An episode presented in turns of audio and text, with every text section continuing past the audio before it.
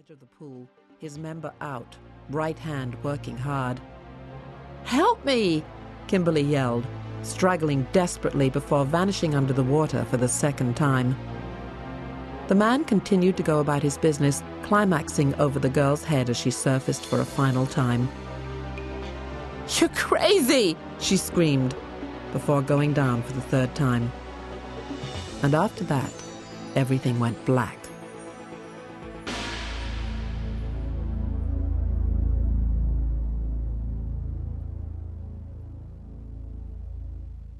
One year later. Madison Castelli did not particularly enjoy covering Hollywood stories. Lifestyles of the rich and decadent was not her thing, which is exactly why her editor, Victor Simons, had insisted she was the right person for the assignment. You're not into all that Hollywood bullshit, he'd said. You don't want anything from the so called power elite which makes you the perfect journalist to get me the real inside story on Mr. Superpower, Freddie Leon. Besides, you're beautiful, so he'll pay attention. Ha! Madison thought ruefully as she boarded an American Airlines flight to L.A. I'm so beautiful that three months ago David, my live in love of two years, went out for a pack of cigarettes and never came back. What he did do was leave her a cowardly note all about how he couldn't deal with commitment and would never be able to make her happy. Five weeks later, she'd found out he'd married his childhood sweetheart, a vapid blonde with huge boobs and a serious overbite. So much for avoiding commitment. Madison was 29 years old and extremely attractive, although she played her good looks down by wearing functional clothes and barely any makeup but nothing could disguise her almond shaped eyes, sharply defined cheekbones, seductive lips, smooth olive skin, and black unruly hair she usually wore pulled back in a severe ponytail. Not to mention her lithe five foot eight inch body with full breasts, narrow waist, and long dancer's legs. Madison did not consider herself beautiful.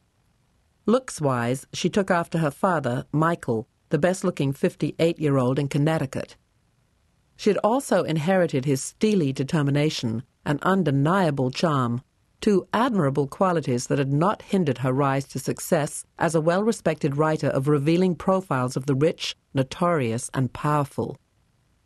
Madison loved what she did, going for the right angle, discovering the hidden secrets of people in the public eye. Politicians and super rich business tycoons were her favorite interviews. Movie stars, sports personalities, and Hollywood moguls were low on her list. She did not regard herself as a killer, although she did write with searing honesty, sometimes upsetting the people she wrote about. Settling into her first class window seat, Madison glanced around the cabin, spotting Bo Deacon, a well known TV host with an equally well known drug habit. Bo did not look well. Puffy faced and slack jawed, he still managed to come to life when the cameras rolled on his popular late night talk show. Madison hoped that the seat next to her would remain vacant, but it was not to be. At the last moment, a breathy, busty blonde in a micro black leather dress was escorted aboard by two starstruck airline reps who practically carried her to her seat. Madison recognized the girl as Sally T. Turner, the current darling of the tabloids.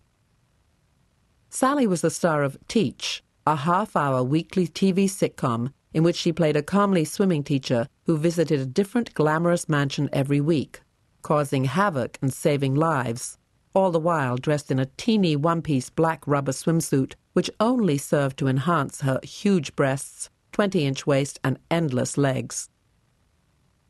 Wow! Sally exclaimed, collapsing into her seat and fluffing out her mane of blonde curls. I just made it. Madison buried her head in Newsweek. The last thing she needed was a conversation with this airhead. Shortly after that, the big plane began taxiing down the runway. Without warning, Sally suddenly clutched Madison's arm. I hate flying, Sally squeaked, big blue eyes blinking rapidly. I mean, like, it's not exactly flying I hate, more like crashing. Carefully, Madison pried the girl's fingers off her arm. Just close your eyes, take a deep breath, and slowly count to a hundred, she advised.